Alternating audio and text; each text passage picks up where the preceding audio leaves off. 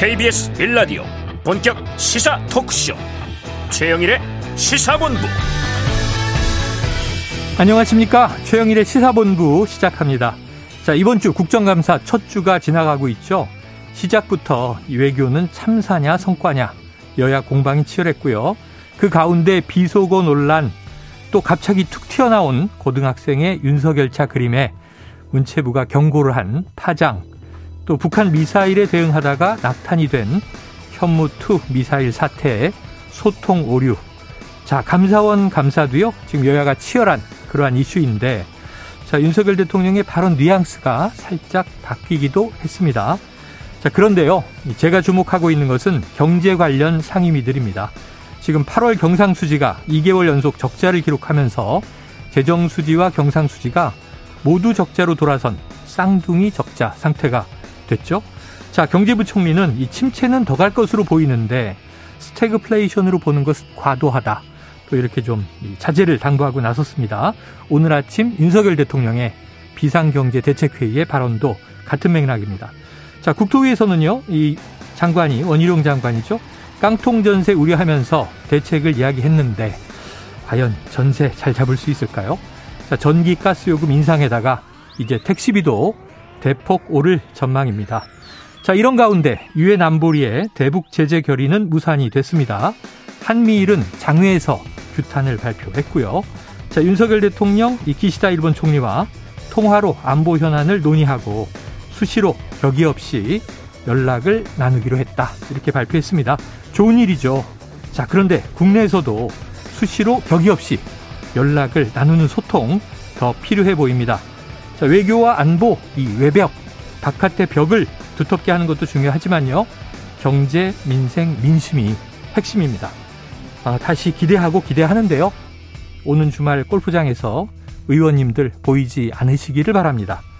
아, 참, 오늘 새벽에요. 이준석 전 대표는 당원권 정지 1년 추가 징계를 받았네요. 최영일의 시사본부 출발합니다. 네, 1부에는요, 오늘의 핵심 뉴스를 한입에 정리해드리는 한입뉴스 만나실 수 있고요. 2부에서는 시사본부가 미처 다루지 못한 이슈들을 모아 모아 소개하는 스트릿 뉴스 파이터 준비되어 있습니다. 이어서 금요 톱10 스포츠본부도 진행하겠습니다. 자, 한입에 쏙 들어가는 뉴스와 찰떡궁합인 오늘의 디저트송 신청 매일 기다리고 있으니까요. 오늘 뉴스에 어울리는 노래가 있으면 문자 샵 9730으로 자유롭게 보내주시기 바랍니다. 오늘의 디저트송 선정되신 분께는 치킨 쿠폰 보내드리고 있습니다. 많은 참여 부탁드리면서 짧은 문자 50원, 긴 문자는 100원입니다.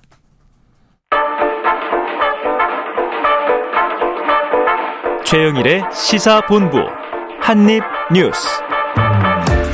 네, 오늘의 핵심 뉴스를 한입에 정리해 봅니다. 한입 뉴스 박정호 오마이뉴스 기자, 헬마우스 임경빈 작가 나오셨습니다. 어서 오세요. 안녕하십니까. 야, 이게 속보 먼저 다뤄야 될 것 같아요. 9.19 합의, 이거 2018년 9월 19일에 남북 군사 당국이 합의한 내용인데 이게 파기될 수도 있다 이런 얘기가 나왔네요. 네, 이게 뭐 정부 내에서도 나오고 있는 상황이고 대통령실도 이런 언급을 좀 하고 있는 모습인데요. 네. 윤석열 대통령이 오늘 출근길 문답에서 음. 관련된 내용의 입장을 내놨습니다. 그러니까 7차 핵실험을 북한이 했을 때 9.19 남북 군사합의 파기할 수 있냐 가능성 여기에 대해서 물어보니까 아, 북핵 대응을 해가는 한미일 이 3개국이 외교부와 안보실 뭐 다양한 채널들을 가동해서 대응 방안을 차근차근 준비해 나가고 있다. 네. 아, 미리 말씀드린 것은 좀 어려운 것 같다. 이렇게 음. 얘기를 했습니다. 하지만 이게 이제 핵실험 같은 북한의 중대 도발을 할 경우에는 우리가 먼저 합의 파기를 선언할 가능성 이걸 닿지 않은 거거든요. 네. 이렇게 해석이 돼서 주목이 되고 있고요.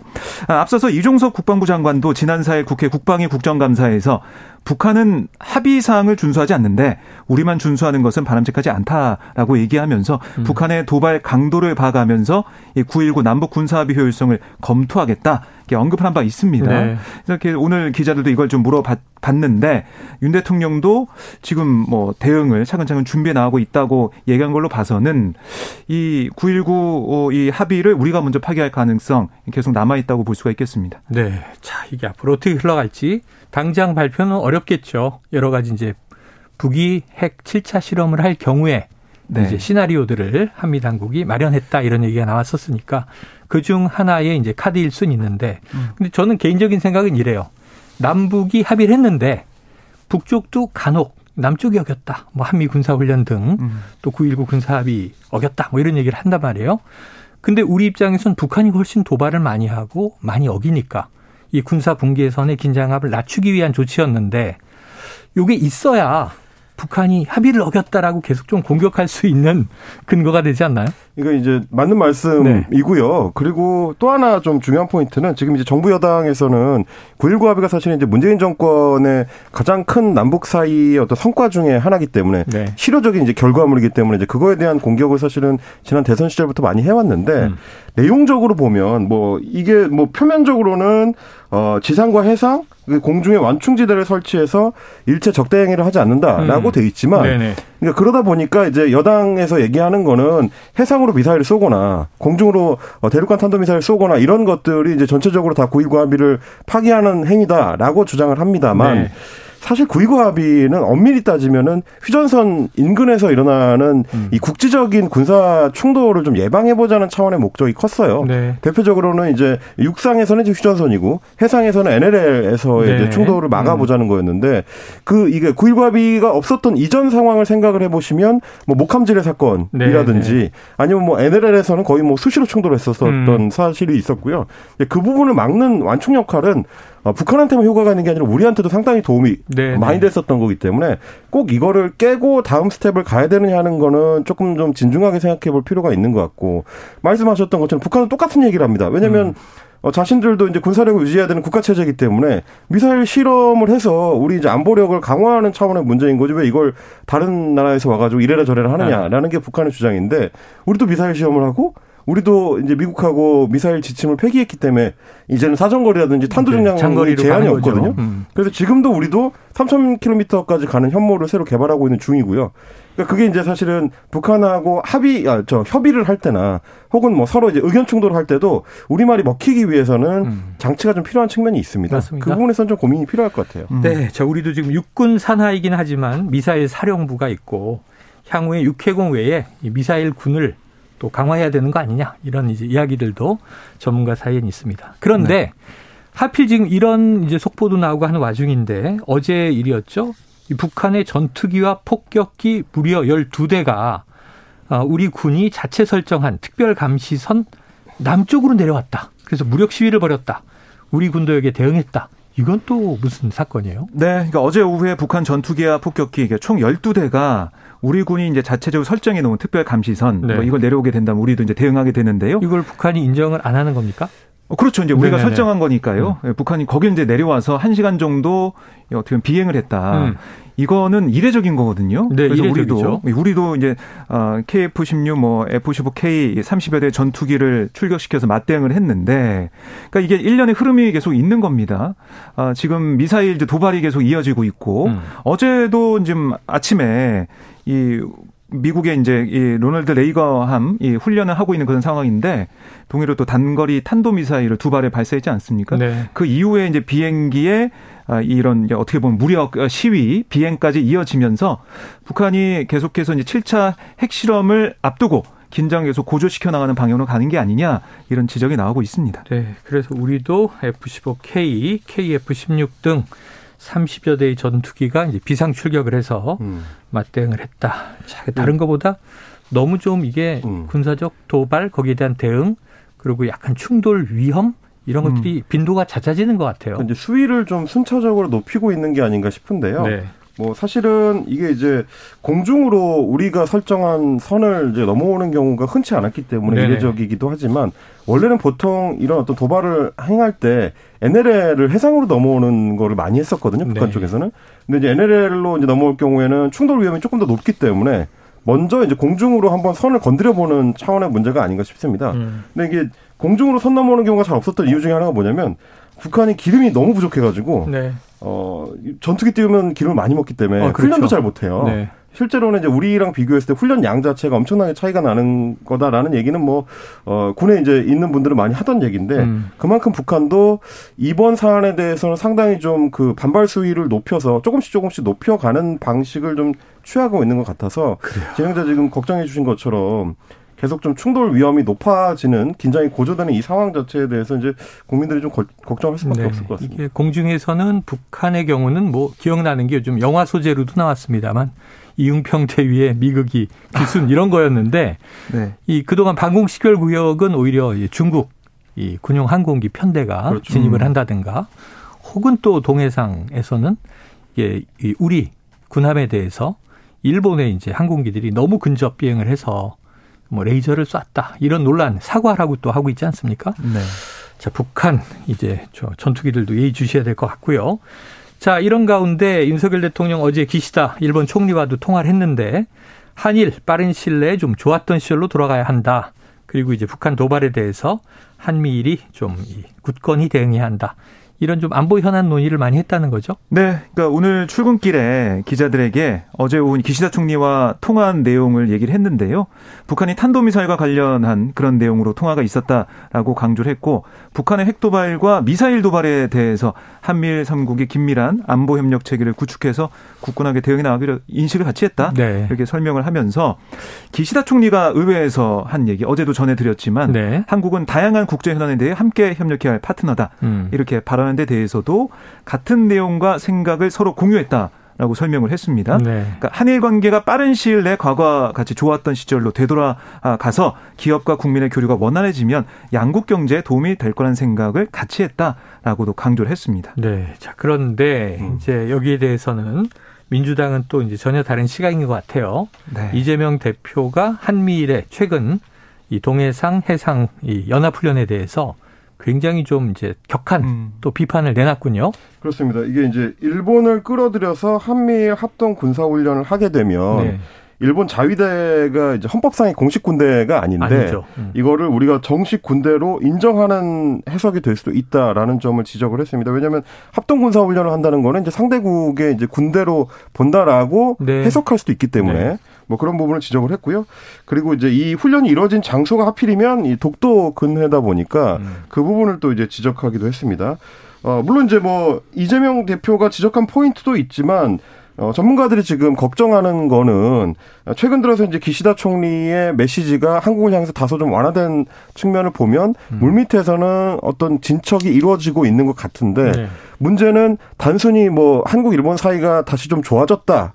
라는 게 그냥 그 당위로서 중요한 건 아니거든요. 네. 어떤 과정을 거쳐서 음. 우리가 그동안 충돌했었던 그 문제들이 어떻게 해결이 되면서 가까워질 네. 것이냐. 결과가 있어야죠. 그렇습니다. 이제 그 과정에서 우리가 어떤 외교적 성과를 가져올 거냐 하는 문제인데 지금은 주로 이제 북한을 대상으로 해서 한미일이 안보 협력을 한다는 쪽에만 초점이 주로 맞춰져 있고 네. 음. 실제 그 한국과 일본 사이를 멀어지게 했던 일본의 이제 2019년에 무역 보복 행위라든지 혹은 이제 그 전에 있었던 역사 문제라든지 이게 지금 어떤 해결점을 찾아가고 있는지에 대해서는 음. 거의 지금 얘기가 안 되고 있거든요. 네. 그럼 어떻게 보면 해석하기에 따라서는 그 부분들은 그냥 일단 덮어두고 어, 북한을 대상으로 한 안보 협력을 먼저 진행을 시켜서 뒤로 좀 밀어주자라는 걸로 보일 수가 있어가지고 음. 그러면 우리 입장에서는 과연 그 관계 회복을 통해서 얻을 수 있는 게 뭐냐? 일본은 얻어갈 수 있죠. 음. 일본은 미국이 계속 요구하는 것처럼 사실상 정식 군대로 자위대를 끌어올리고 음. 동북아시아에서의 어떤 군사적 역할을 강화할 수 있는 얻어가는 게 이제 생기게 되는데 우리가 그러면 얻을 수 있는 거는 뭐냐 이 부분은 좀 고민해야 될 지점인 것 같습니다. 네, 두 가지 첨예한 사안이 있습니다. 과거사 관련해서는 네. 강제징용 노동자들에 대한 배상 판결, 음. 이 국내 자산을 어떻게 처리할 것인가 이게 지금 하나 뜨겁고요. 예, 근데 우리나라는 지금 대안을 얘기했어요.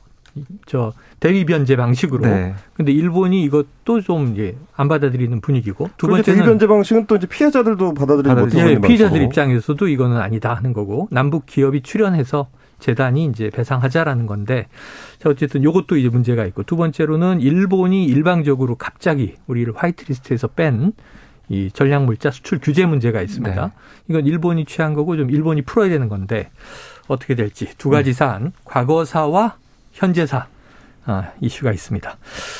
자 이거가 이게 사실 어제 굉장히 뜨거운 이 이슈가 될 뻔했는데 뉴스가 너무 많으니까 네. 약간 묻혀버렸어요. 이준석 전 대표 지금 하나는 법원이 신문을 한, 심리를 한 가처분. 이건 기각이 됐고요. 그럼 정진석 비대위의 직무 집행 효력이 유지된다. 이것이고. 네. 또 하나는 오늘 새벽에 나왔나요? 추가 징계가 그렇습니다. 나왔죠? 네. 어, 이 당원권 정지 1년 추가 징계가 이준석 전 대표에게 내려졌습니다. 그럼 6개월에 더해서 그렇습니다. 6개월 하면 원래 이제 내년 1월 9일에 복귀를 네네네네. 하는 거였는데 그게 무산이 돼서 2024년 1월 9일에 복귀를 하는 상황이 됐어요. 그러니까 이 당원권 정지가 3년까지 될 수가 있는데 아, 최대 3년. 어, 1년 반이니까 음. 어 이건 진짜 중징계가 내려진 셈이죠. 네네. 그렇게 되면서 이준석 전 대표는 이제 진짜 이제 전 대표 뭐, 뭐 대표라고 해야 되냐, 전 대표 해야 되냐, 네네. 여러 얘기가 있었지만, 이제 전 대표로 이제 굳어지게 된 셈이 됐고요. 네네. 공식적으로 전 대표. 그렇습니다. 그러니까 당원권 정지가 이렇게 되면서 이준석 전 대표, 뭐 대표직뿐만이 아니고요. 2024년 총선에는 어떻게 되는 거냐. 음. 2024년 4월 총선의 공천도 힘들어진 거 아니냐, 이런 얘기도 나오고 있는 상황이고, 특히 언급하신 것처럼 가처분 신청이 이제 각하가 되거나, 국민의힘에 대한 건 각하가 됐고, 네. 정진석 비대위원장의 비대위원에 대한 것은 기각이 됐는데, 네. 이렇게 되면서 이제 법적으로 또 어떻게 해볼 가능성도 뭐 본안 소송은 있지만 그건 네, 뭐 네. 시간이 오래 걸리는 거고 가처분 신청을 다시 이제 할 수가 없는 상황이 됐고 네. 법적인 판단이라는 어떻게 보면은 좀 공적 공식적인 그런 어떻게 보면 지지할 수 있는 음. 그런 기반이 사라진 셈이잖아요. 그렇죠. 그러니까 이준석 전 대표 입장에서 좀 외로운 그런 상황이 됐고 당내에서도 당원권 정지 징계가 더 늘어나게 되면서 네네. 이제 언제 복귀를 하더라도 전 대표 입장에서 있다가 복귀해서 당원권 정지가 풀린다고 하더라도 공천이 어떻게 되느냐라는 네. 좀 불안한 상황에 처하게 됐다고 볼수 있겠습니다. 2부에서도 좀 쟁점으로 우리가 다뤄야 될 것 같기 때문에 지금 일단은 그러면은 네. 저임 작가님 뭐 이준석 대표 입장이 나온 게 있습니까? 이준석 대표가 지금 이제 징계 처분에 대해서는 아직까지는 좀 말을 아끼고 네네. 있는데요. 음. 어제 이제 가처분 신청에 대해서는 먼저 나왔잖아요. 그렇습니다. 이제 소셜 미디어 본인의 이제 페이스북을 통해서 이제 밝힌 게 더 외롭고 고독하게 제 갈 길을 가겠다. 음. 이런 메시지를 내놨습니다. 근데 뭐 이거는 이제 해석해 보자면 어, 그동안에도 사실 당내에서는 우군이 많지가 않아가지고, 네. 사실은 사법부의 1차 가처분 신청에서의 승리, 그걸 기반으로 해서 당내 싸움을 계속 이어왔는데, 음. 이제는 뭐 기다릴 수 있는 사법부의 결정조차도 없어진 셈이기 때문에, 어, 더 외로워졌고 더 고독해졌다, 이런 의미인 것 같습니다. 음. 근데 여기 하나 덧붙여자면, 당원권 정지 1년을 추가로 받았기 때문에, 외롭고 고독하고 길게 아, 아 싸움을 이어가야 되는 외롭고 좀, 고독한 게좀 네. 빨리 터널을 벗어나면 좋은데 네. 길어지기까지 했군요. 험난한 상황이 됐습니다. 음. 그래요. 이준석 대표 이제 여러 가지 또 사면 초과에 몰렸다. 자 하나는 이제 정지석 비대위는 이제 적법하다라는 판단이니까. 네. 그럼 이게 조기 전대로 가겠네요. 조기 전대로 갈지 네. 아니면은 이제 오래 하자는 그런 주장도 있지만은 내년 최소한 초는 돼야 된다 이런 네네. 얘기도 있거든요. 아직은 이게 뭐 중지를 모아봐야겠지만 현재까지는 올해보다는 내년 초가 좀 유력하지 않냐 음. 이런 얘기가 나오고 있어요. 왜냐하면은 주호영 전 비대위원장도 음. 뭐 1말 네. 2초. 왜냐하면 국정감사는 10월 뭐 24일 끝나지만 네. 그 이후에도 예산 정국이 있고 그렇죠. 또 이번에 정부조직법 개편안에 대해서도 여야 전선이 강하게 서질 것 같아요. 네. 그런 상황에서 당이 전당대회 국면으로 가게 된다면 제대로 이 대야 아, 이 정계를 좀 할 수 있겠느냐 음. 이런 여러 가지 우려가 좀 있는 것 같아요. 그래서 아, 마 내년으로 넘어가지 않을까 싶습니다. 그리고 사실 이게 예. 그 조기 전당대회라는 얘기가 나오고 서두르는 움직임이 있었던 이유가 내년 초에 1월 8일에 이준석 대표의 징계가 끝나고 아. 복귀할까봐 이게 초조했던 거거든요. 추진된 건데. 근데 이제 사실은 복귀 가능성이 없어졌기 때문에 네네네. 당내의 이제 주자들 입장에서도 음. 지금 김기현 어, 의원만 좀 급해 보이고 네네네. 나머지 분들은 오히려 좀 느긋하다? 시간이 좀 생겼다.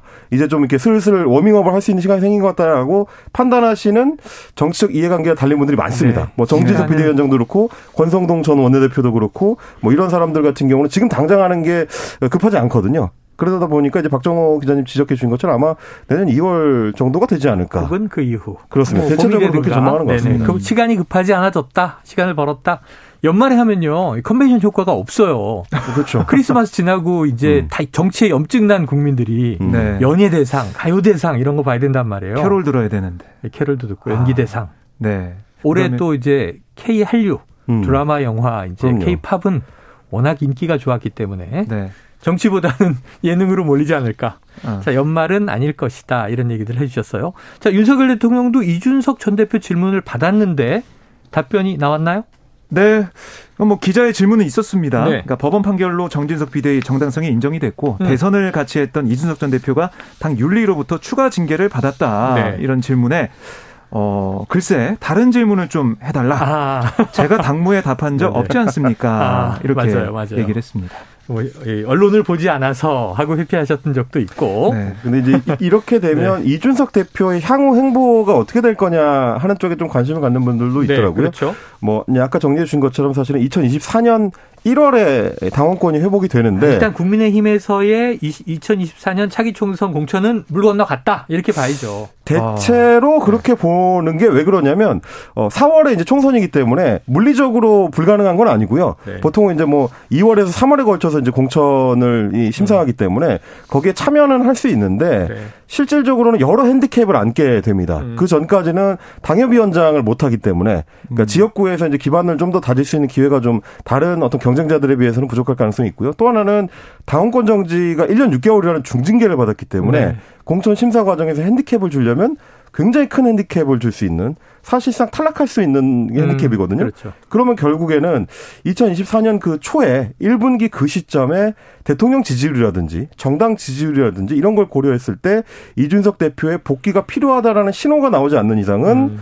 공천을 받기 어려울 어렵다. 텐데 정치 상황이라는 게 알 수 없는 거니까요. 그때 네. 만약에 당이 상당히 어려운 상황이고 이준석 대표의 예전 어떤 메시지의 파워라든지 음. 혹은 뭐 젊은 지지층이라든지 이런 게 급하다 필요하다 하면 음. 또 복귀시킬 수도 있는 거. 네. 이 얘기를 사실 이제 김용태 최고위원도 이제 그래요. 어, 오늘 아침에 라디오에서 했더라고요. 자, 지켜보도록 해야 될 것 같습니다.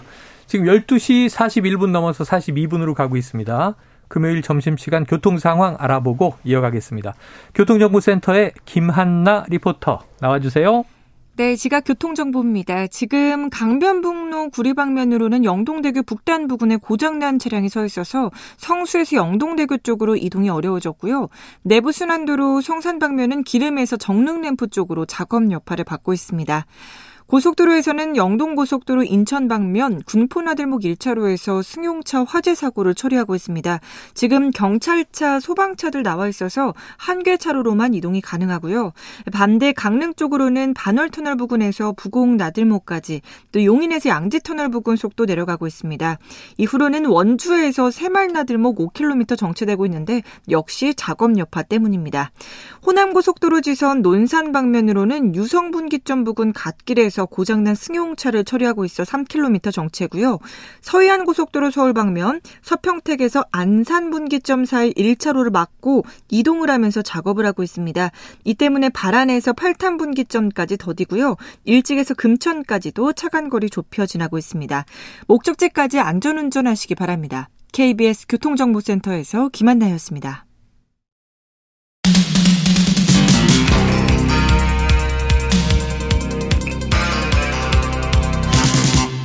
최영일의 시사본부. 네, 이준석 국민의힘 전 대표의 가처분, 신청했던 가처분은 기각이 됐다. 그리고 어제 밤에 열렸던 윤리위는 오늘 새벽에 추가 징계 당원권 정치 1년을 또 내렸다. 요 얘기를 했고요. 그리고 이제 그렇다면 국민의힘 향방은 뭐냐? 조기 전대는 뭐 연내로는 어려울 것이다 이런 얘기 했는데 언론마다 논조가 달라요. 네. 전당대회 기조로 전환 이런 헤드라인도 있어요. 하지만 이건 기다려보고 넘어가도록 하겠습니다. 자, 지금 이제 정부의 어, 정부 조직 개편안이 발표가 됐죠. 네. 야당에도 전달이 됐는데 뭐 가장 확실한 건 여성가족부를 폐지한다. 공약 때 나왔던 것을 정부 조직 개편에 반영한다. 네. 이 주요 기능은 보건복지부 산하의 여성가족본부를 이제 신설하고 그리고 또 여성 취업 관련한 문제 등은 고용노동부로 이관하고 이게 해체되면 쪼개지는 거잖아요. 그렇습니다. 근데 이게 이 국회에서 통과돼야 시행이 될 텐데 지금 여가부 폐지 21년 만에 간판 내린다 이런 기사가 오늘 쏟아지는데 네. 확정적입니까? 뭐 이거는 뭐 법을 이제 발의를 하는 거니까요. 네. 국민의힘 의원들 이제 발의를 한 상황이 됐고 국회의 심사 과정을 거쳐서 뭐 여야의 표결로 결정이 될 텐데 뭐 쉽진 않겠죠. 왜냐하면은 네. 민주당이 이제 과반이니까 네. 민주당은 부정적이잖아요. 여기서 어떻게 될지 봐야 될 것 같은데 우선은 정부의 입장은 뭐냐면 이렇게 해야 지금 상황에 맞는 음. 더 정말 정책을 잘 펼 수 있다 이렇게 얘기를 하고 있어요. 네네. 말씀하신 것처럼 인구 가족 아동 청소년 노인 같은 아, 이런 종합적 생애 주기 정책 그 양성평등 권익 증진 기능을 총괄하는 인구 가족 양성평등 본부를 만들고 네. 여성고용은 고용노동부로 이관을 하는데요. 음. 그러니까 여가부의 이런 정책 복지부로 가게 되면 아니 여가부 돌봄 업무가 복지부로 가게 되니까 복지부가 관리하는 어린이집과 여가부의 아이돌봄 서비스가 통합이 돼서 음. 사각지대 없이 보육과 돌봄을 지원할 수 있다. 네네네. 아, 이런 것을 포함해서 지금 어떻게 보면 중복적이게 보일 수 있는 그런 정책들이 하나의 이제 어, 본부로 안에 들어오게 되기 네, 때문에 네. 시너지를 더 낼 수 있다. 어. 이게 정부의 입장이고 국민의 힘도 이걸 좀 강조하고 있어요. 그리고 이제 이 부처가 없어지게 되면 힘이 좀 약해지고 더 여성 정책 하는데 어렵지 않느냐 이런 지적에 대해서는 이상 이상민 행안부 장관은 아니 뭐 여가부의 지위가 격화되는 게 전혀 아니다. 음. 차관보다 더 상위 직급인 인구가족 양성평등 본부장이 네네. 장관과 한 팀을 이뤄서 기존 여가부 업무를 그대로 하는 거기 때문에 네네. 그런 우려는 하지 않아도 된다. 이렇게 강조하고 있습니다. 행안부 장관 소관은 아니지 않나요? 그런데 이게 정부 조직법을 네, 대해서 설명을 하니까 예, 그래서 되니까. 이렇게 해서 시너지가 나고 지금 상황에 맞는 거다. 음. 그리고 염려나 우려는 있지만 알겠지만 아 그건 뭐 할 필요는 없다. 이렇게 강조하고 야, 있습니다. 복지부가 커지네요. 물론 복지 영역이 많긴 한데 그렇죠. 지금 코로나 과정에서는 이제 보건 위생, 방역 이런 데 이제 치중했다가 또 한때는 여기 연금 문제 때문에 음. 박근혜 정권 때는 문영표 복지부 장관이 이제 구속됐던 일도 있어요. 네. 수감이 됐었고. 자, 그런데 여기서 더 일이 저 어떤 업무 역할은 확대된다. 잘 될까요? 지금 근데 행안부 장관이 설명한 내용이나 이제 정부 여당에서 주장하는 내용을 어, 그건 이제 좋은 쪽으로 이제 설명을 했지만 반대로 다 뒤집을 수 있는 내용들이거든요. 네네. 말하자면 뭐 저 보건복지부 산하의 본부장이 되면 다른 차관들하고 같이 예산 경쟁을 해야 되는 음. 게 되는 겁니다. 음. 뭐 아까 설명할 때는 시너지가 가능하다. 음. 이렇게도 얘기할 수 있지만 반대로는 경쟁에 치여서 예산 확보가 어려울 수 있다. 음. 이런 문제도 됩니다. 그러니까 예전 같으면 여성가족부 장관이 확보한 예산을 어떻게 배분할지를 장관 어 스스로 이제 결정할 수가 네, 있었는데 네. 그 부분에 있어서는 이제 차관급이 되면 어려움이 있고요. 또 하나는 뭐냐면 국무회의에 참석을 할 수가 없기 때문에 그러니까 다른 부처하고의 음. 업무 조율을 할 때한 음. 달을 거쳐야 되거든요. 그렇죠. 그럼 이제 중요도 판단을 복지부 장관이 어떻게 하느냐에 따라서 이게 좀 전혀 다른 맥락이 될 수가 있고 아. 그리고 지금 여성계에서 이제 지적하는 것 중에 하나는 뭐냐면 양성평등 본부로 이제 편성이 될 네네. 경우에 음. 이게 이제 성평등하고 이제 양성평등하고는 성격이 좀 다른데 아, 그렇죠. 그래서 이제 성평등일 경우에는 소위 말하는 LGBT라고 예, 해서 성소수자 성소수자 이슈까지를 이제 포괄하는 네. 업무를 담당하게 되는데 양성평등으로 하면 이제 소위 남 여로만 이제 축소시키는 경향이 있거든요. 네 이렇게 됐을 때는 지금 유엔에서 이제 추구하고 있는 전체적인 국제 조류와 좀 맞지 않는다. 달라진다라는 음. 지적들이 있습니다. 이 부분에 네. 대해서도 좀 고민이 필요할 것 같습니다. 어, 저는 이게 복지가 너무 커서 그동안 복지하면 뭘 다루냐면 주로 청년 문제 해결도 요원하고요. 우리 음. 고령 사회 문제 얘기 계속 이번 주에도 다루고 있었는데 경제 문제와 또 직결이 됩니다. 그런데 청년, 고령층, 노인 문제 이 사이에 여성, 청소년, 인구 가족 다 들어오는 거예요. 네. 근데 뭐 네. 이게 국내에서도 여성계 반발은 있지만 반발도 있지만 네네. 해외 그, 그 외국에서도 볼 때도 음. 여성가족부가 2001년에 생겨서 20년 넘게 있다가 네. 폐지가 되고 뭐 아. 기능은 이관한다고 하지만 음. 여성가족부가 사라지게 되면 과연 또 해외에서 어, 외국에서는 어떻게 좀 바라볼까 이런 생각이 들더라고요. 네. 그래서 지난 4월 같은 경우는 전 세계 115개 시민사회 단체들이 여가부 폐지는 여성 인권의 심각한 퇴행이다. 음. 그래서 공약 철회라 이런 입장을 내기도 했고 뭐 가깝게는 최근 방한한 카멀라 해리스 미국 부통령이 아. 윤 대통령을 면담하는 과정에서 성평등 관련 발언을 뭐 그 나눈 것도 음. 뭐 그게 이제 맨 처음에 대통령실 브리핑 안 했다가 그 발언이 없었다고 했다가 음. 다시 또 브리핑하면서 논란이 되긴 했는데 네. 그래서 해외에서는 관심을 가지고 있는 사안인데 이렇게 여가부 폐지가 되는 게 어떻게 또 비춰질지 이런 또 우려가 있습니다. 그래요. 지켜보도록 하겠습니다. 물론 여성가족 정부 그동안 또 논란도 있었습니다. 제 역할 하는 것이냐. 근데 이제 폐지가 답이냐. 여기에 대해서는 또 야당의 민주당도 지금 반대 입장이고 지금 국회 통과가 어떻게 될지까지 네. 우리가 지켜봐야 될 것 같고요. 정부는 이미 이제 폐지는 기정사실화한 상황이고 자, 이 와중에 지금 국정감사 첫 주 이제 끝나 오늘까지 하고 이제 주말은 쉴 텐데 다음 네. 주에 계속되고 3주 중에 한 주가 지나는 거예요. 임 작가님. 네. 오늘은 진행 중일 테고 어제 네. 뭐 오늘 오전 어떤 네. 이슈들이 주로 쟁점인가요? 어제 그 국정감사 진행된 것 중에 역시 가장 좀 많은 언론의 관심을 받은 곳, 기자들이 가장 좀 관심 있어하는 곳은 아무래도 법사위죠. 법사위. 음, 네. 한동훈 법무부 장관이 출석하기 때문에 네네네. 언론 스포트라이트가 주로 좀 많이 몰렸습니다. 음. 어 그래서 이제 이 이제 민주당 의원들하고 한동훈 장관이 어떻게 충돌했는가에 초점을 맞추는 늘 설전을 벌이죠, 늘. 어, 늘 많이 나옵니다. 네. 어제도 이제 마찬가지였습니다. 박범계 민주당 의원 같은 경우는 뭐 이제 이전에 법무부 장관은 직전에 지냈었기 때문에 음. 어, 상당히 좀 날선 신경전을 두 사람 사이에 주고받았다라는 네. 보도들이 많이 나왔습니다. 어, 일단은 법무부, 저, 박범계 의원 같은 경우는 이전에는 굉장히 좀 격하게 한동훈 장관하고 충돌하는 양상을 네네네. 보여서 그게 좀 화제가 많이 됐는데 어제는 오히려 좀 부드러운 태도를 보이려고 노력하는 듯한 음. 네, 그런 모습이 좀 어, 상임위 현장에서도 웃음을 좀 이, 끌어내기도 했습니다. 어, 그래서 이제 범죄 예방 정책국이 이제 법무부 산하의 기관 중에 있는데 인원 증원이 필요하다 어. 이런 얘기를 하면서 어, 한동훈 장관이 여기에 대해서 이제 상당히 좀 관심이 있다는 듯이 몸을 좀 앞으로 기울여서 긍정적인 답변을 하니까 어, 구미가 좀 당기신 모양이다. 이제 이렇게 음. 얘기를 해서 그러니까 물론 이제 뭐 어, 상황에 따라서는 좀 다릅니다만은 어쨌든 뭐 피감 기관이라고 하더라도 네. 국회가 서로 협력해 가지고 같이 추진할 사안에 대해서 이제 얘기를 나누는 장면 자체는 좋았는데요. 음.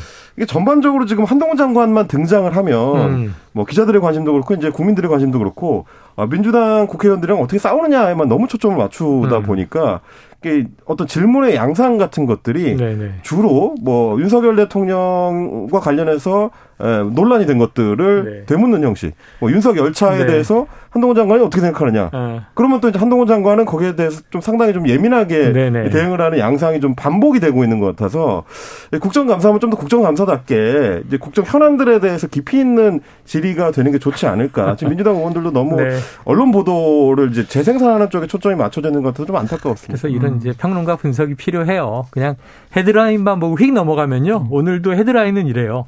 예, 의원님 하라는 박범계. 반말하시길래 말한 한동훈.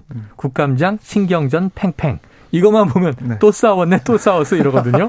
근데 지금 얘기를 들어보니까 좀 기류는 달라졌다. 뭐 요런 장면도 있었고. 아이고, 지금 경제가 큰일입니다. 경상수지 적자 2개월 연속 적자가 되면서 지금 뭐랄까, 쌍둥이 적자라 그러죠. 재정과 네. 경상수지가 다 적자로 돌아섰다.